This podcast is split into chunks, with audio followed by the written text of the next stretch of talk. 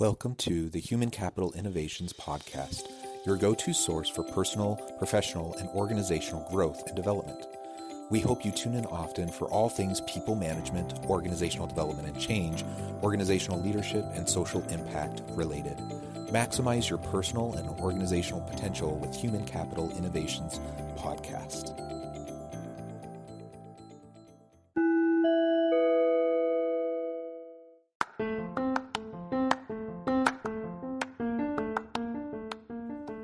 Welcome to the Human Capital Innovations Podcast. In this HCI podcast episode, I talk with Jeffrey A. Martinovich about overcoming fear and choosing to get back into the game.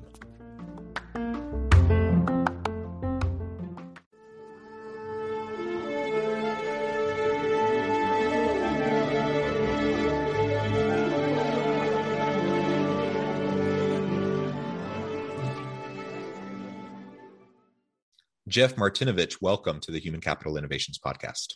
Thank you, John. Great to be here today. Yeah, it's a pleasure to be with you. I'm super excited to have a nice conversation. Today, we're going to be exploring your book, Just One More, The Wisdom of Bob Vukovich. And we're going to be talking about overcoming fear and choosing to get back into the game of life, of work, of whatever area we're having struggles in, how we can get back on the saddle and get going again. And I think that's an ever-present kind of a challenge most of us face on a regular basis. And so, you know, it's a story of resilience. It's a story of grit and just doing the best we can each and every day. As we get started, I wanted to share Jeff's bio with everybody.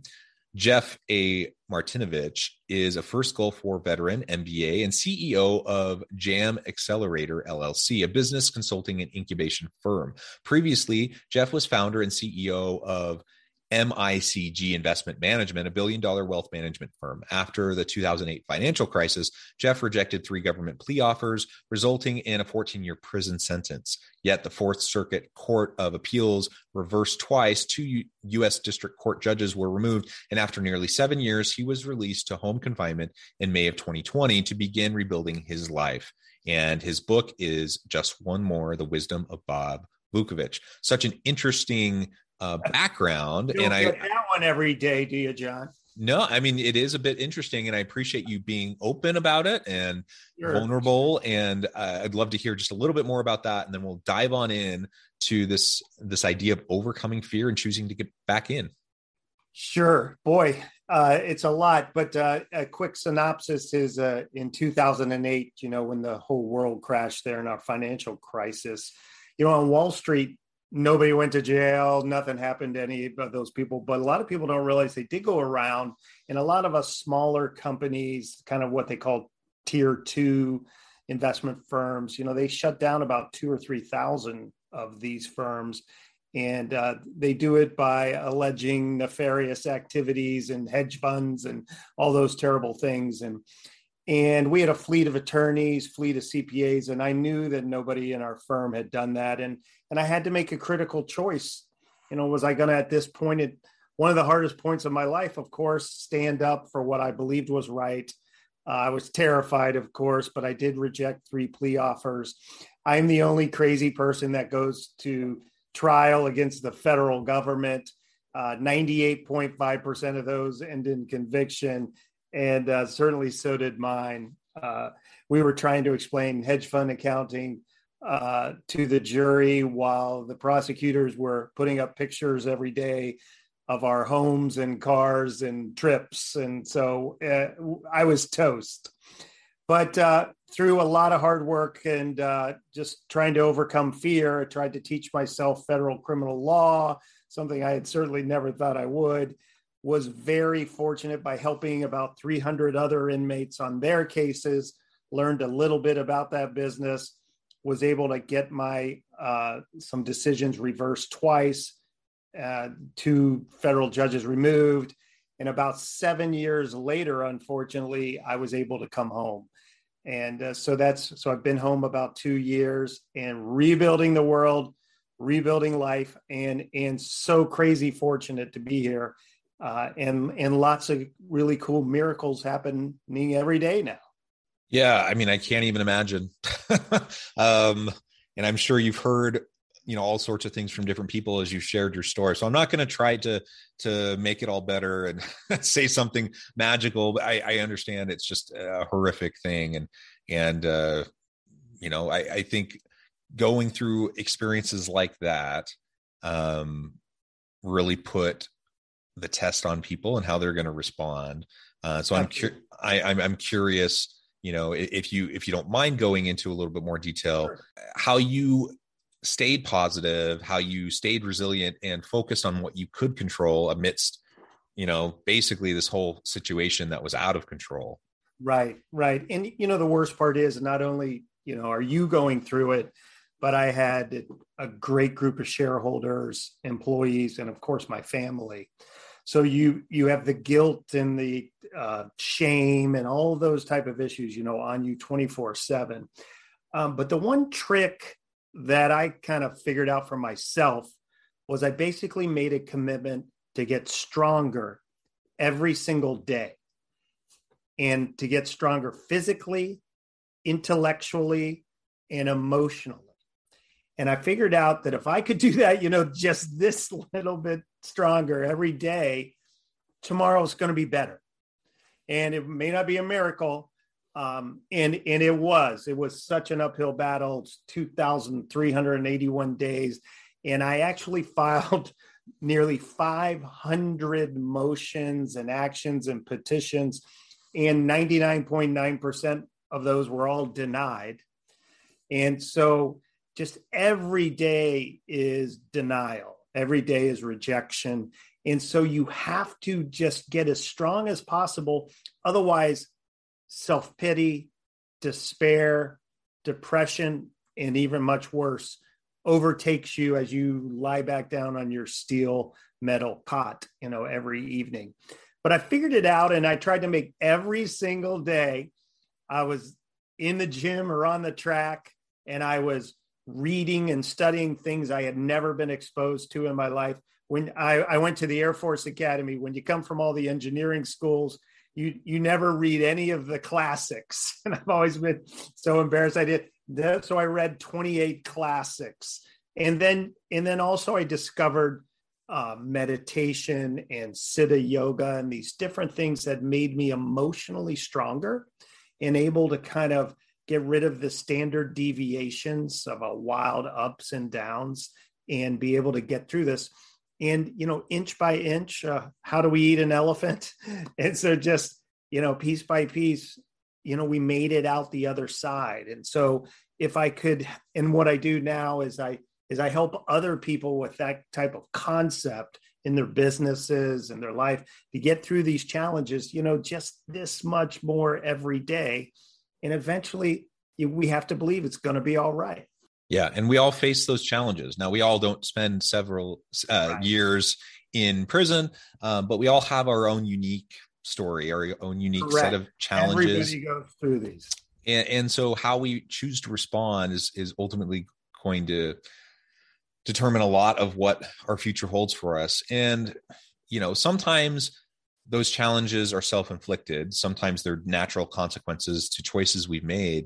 But so often, and I would say most of the time, it's not. It's just the constraints of the environment we happen to be in, and there's really nothing we can do to control it. The only control we have is how we choose to respond, and so regardless of what your situation is, whatever challenge you're facing in your organization or within your family or community or whatever, I think ultimately, you know, we take stock of our responsibility. Certainly, we take stock of the natural consequences of choices, but we also take stock on what is controllable, what's not controllable. And then how are we going to choose to respond, hopefully in a positive way. And I love that you just wanted to be a little bit stronger each and every day. That I've thought about this. I've thought about what happens if the police come for me and I get thrown in jail, not because I'm doing stuff to get thrown in jail, but, right. but in another life. So back when I was going through my PhD program, I actually taught criminology for a couple of years at the university.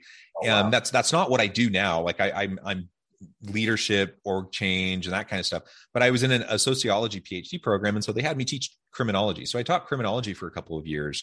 And what I learned from teaching that class and preparing for that is the number of people wrongfully convicted is a staggering number. And it's, you know, we're two white guys. And so it certainly happens to people like us, but it happens disproportionately more to people of color. And I mean, there's so many systemic problems. I remember years ago having this conversation with my wife, like if I get like accused of murder and I'm the number one suspect, I think we run to Canada because I don't know, like I don't have faith in the system. Right. And it is a little mind blowing because, you know, I'm a great patriot and I was carrying the flag down the middle of the street in the parade. And then you get into these situations and you are shocked at how things really work behind the green curtain. And so you become, you know, maybe if you're a conservative, you might become a flaming liberal or vice versa. And it really messes with your paradigm about what you think is important and how things really work. And, you know, we used to say on the way up is life's all about exposure. And when I would teach young financial advisors, it's like, you know, life is about getting exposure. Well, certainly many times we get exposure to all these areas we never thought we would. But I think the way you just said it, the way you accept it and the way you figure out how are we going to get to the other side is the key. And one of the key things by me taking a job in the prison law library and just saying, you know what, I'm going to try to help these 300 other guys do better on their cases or see what's going on.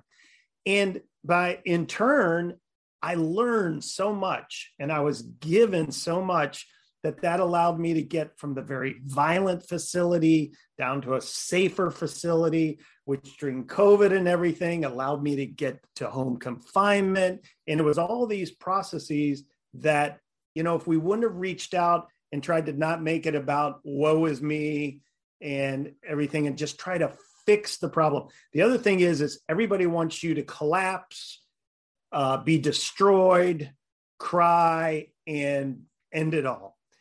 And we as leaders, we as business leaders, we as sports leaders, leaders of our family, you know, that doesn't do anything. You know, we can do that to please people, but what we really have to do is fix the problem, regardless of how it happened. And lots of times society doesn't want you to do that. They don't want you to be strong. They don't want you to smile. They don't want you to try to rebuild the world. But that's what we have to do. It's the only answer. There really is no other answer.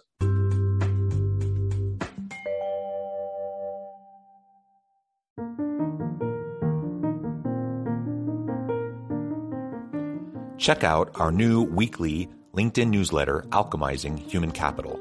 Exploring industry trends via original research and interviews with executives and thought leaders from across the globe. We look forward to having you join us.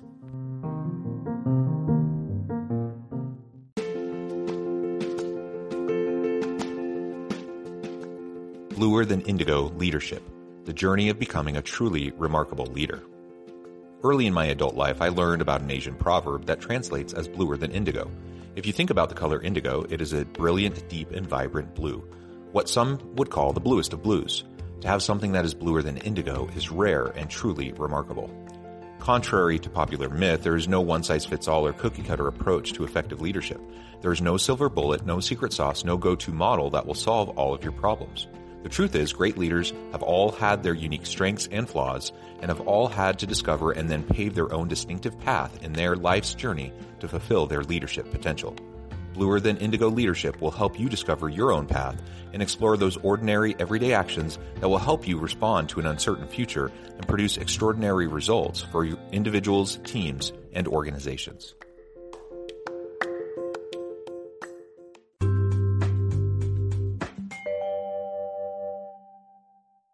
So tell us now a little bit about the book, and I'm interested, it's written in the form of a parable. So tell us a little bit about that, your choice for the parable, a little bit about the parable, if you don't mind. Sure. Well, I've put together a few business books, and it's kind of funny, like people say, why would somebody who lost $1 billion put together a business book? But about 25 chapters were on the way up, and about 15 chapters where here's all the terrible mistakes I made. And then we had about another 15 chapters left over that really weren't business lessons. They were more life lessons. And Bob Vukovich is this great mentor, and he's really an amalgamation of so many mentors that I've had the pleasure to be exposed to. Very fortunate.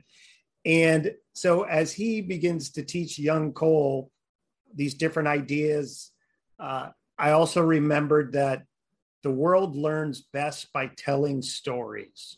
And that's how we've been doing it for millions of years. So we put together a parable, a narrative nonfiction that really, if we look closely, pretty much mirrors my life the last 10 years. But Bob's journey really is about giving these lessons. But as we always remember, the teacher learns more than the student. And at the end, we're trying to find out, is Bob really going to himself take his own advice and get back into this competitive game of life? Yeah. I like that. And, you know, again, it's so critical that we look for good examples anywhere we can find them. And in this case, it's a fictional parable, kind of archetype of what that could look like, you know, in terms of how we can move forward in a positive way. One of the things I really like about, you know, what you explore in the book, but also just your whole attitude and how you've approached this situation is the fear component, the overcoming fear. We all face the challenges. And when we face challenges, many people kind of cave in on themselves. And like you said, they collapse. Other people, for whatever reason, have a different mindset, and they're able to kind of take it head on and to overcome that fear. Fear is just part of the human condition.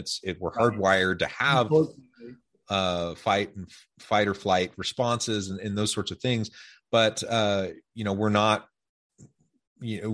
evolved. We're in more evolved communities and societies today. We don't need all the fight or flight responses, but we still have them internally. And so we have to, know what's happening when we're experiencing it, and then choose how we're going to respond. Tell us a little bit more about how you go about doing that in terms of overcoming fear. There's a chapter in the book about brain compartmentalization. And I think that that's really the key, because you're right.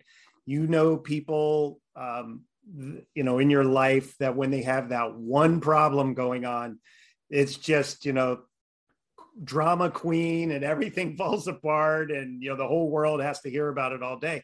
But then, these couple of other rare people who, if you only knew, they have 100 problems going on behind the scene, but they're the duck, with the feet under the water, but they're smiling and they're handling it and they're getting through it. And so I think brain compartmentalization is a key. During this 10-year drama, I would have to take all this terrible, terrible anger, anxiety, and fear, and move it over to the side of the brain just so we can function and get through as many items as we can today to keep as positive as possible. And yes, over time, that bad stuff will get less and less if we can just keep making forward progress. But I think that is the key. Otherwise, you're just incapacitated. You're paralyzed by fear and anger and guilt and all these other things.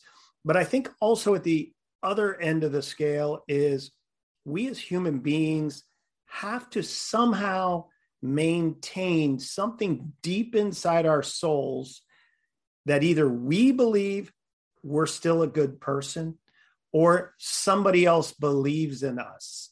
I had a few very special people, my wife, Ashley, my close circle of friends, who stayed 100% connected to me and supportive of me through this entire thing.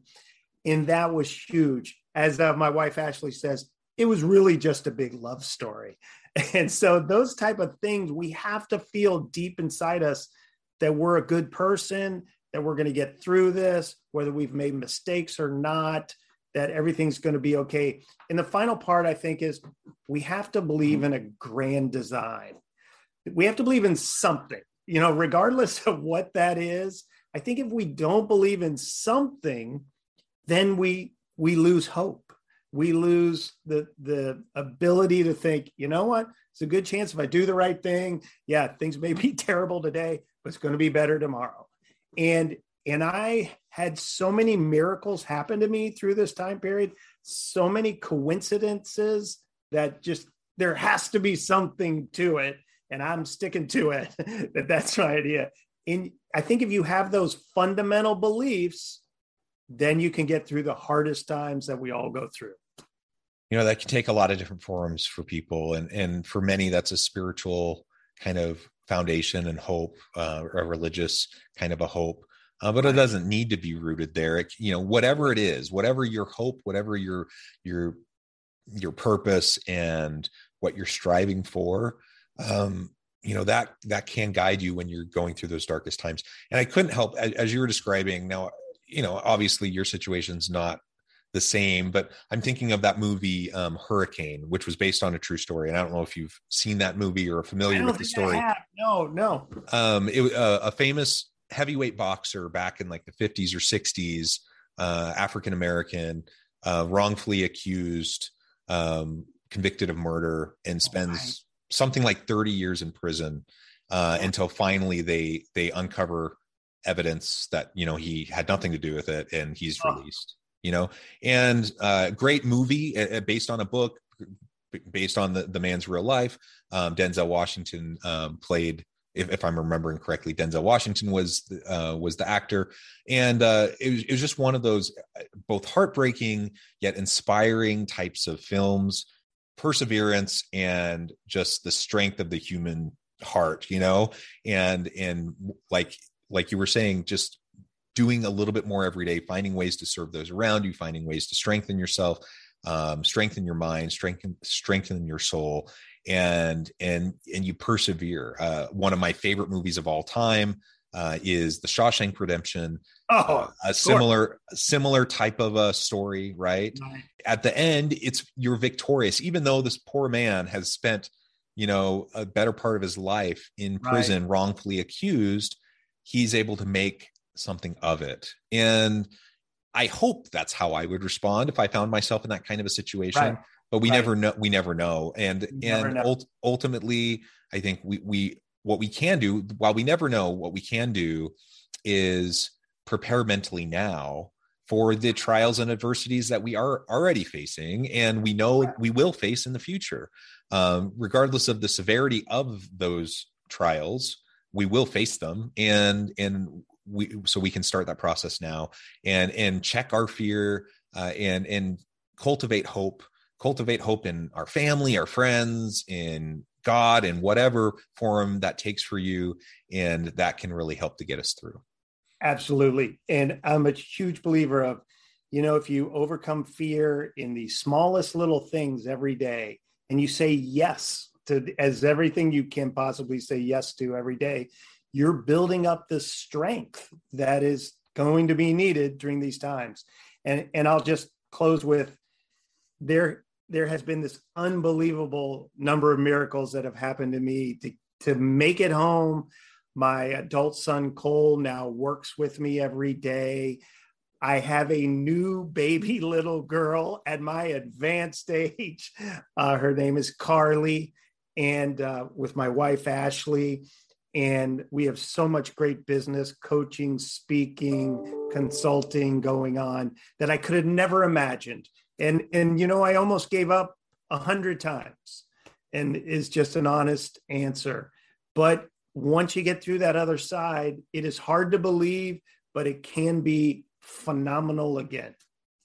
Well said, Jeff. I really appreciate your time, your insights, your wisdom. Before we wrap up, I just wanted to give you a chance to share with listeners how they can get connected with you, find out more about your work, and then just give us a final word on the topic for today. Sure. The easiest way is one website, www.jeffmartinovich.com. We have many other businesses and websites, but that's kind of a great repository there. and they can find out about our speaking, consulting, coaching, and mergers and acquisitions there. And then the last thing I would say, and that I greatly appreciate this opportunity, John, is you talked about inspiration and hope today, and really, it all can be better. It all, most of the time, will be better. And so if I could give any hope in my story of 10 long years of battling the world, just day by day by day, eventually the sun does come out, and eventually, it is a lot better. We just got to make it through. Thank you, Jeff. It has just been a pleasure. I encourage listeners to reach out, get connected, find out more about what Jeff can do for you. And as always, I hope everyone can stay healthy and safe, that you can find meaning and purpose at work each and every day. And I hope you all have a great week.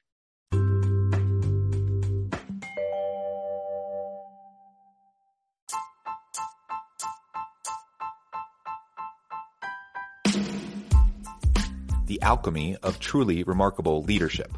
Ordinary, everyday actions that produce extraordinary results.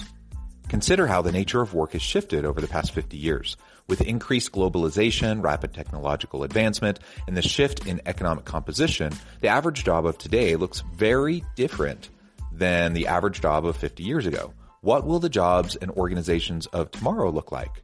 Moreover, what does this all mean for organizational leaders?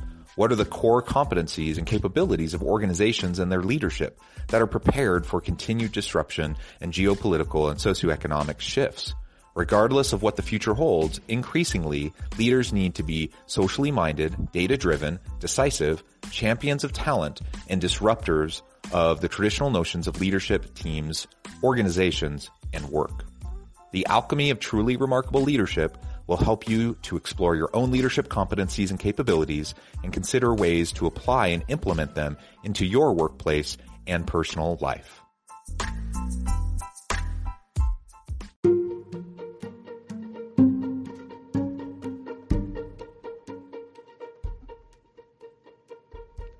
Check out Human Capital Innovations magazine, Human Capital Leadership.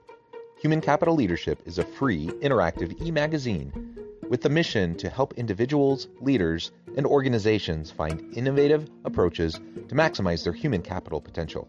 We publish issues quarterly in August, November, February, and May. Take a look at the latest issue and let us know what you think.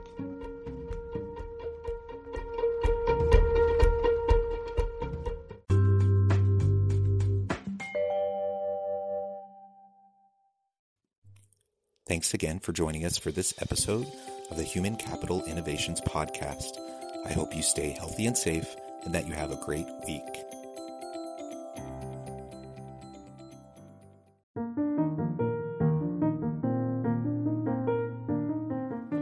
Check out our new weekly LinkedIn newsletter, Alchemizing Human Capital, exploring industry trends via original research and interviews with executives and thought leaders from across the globe.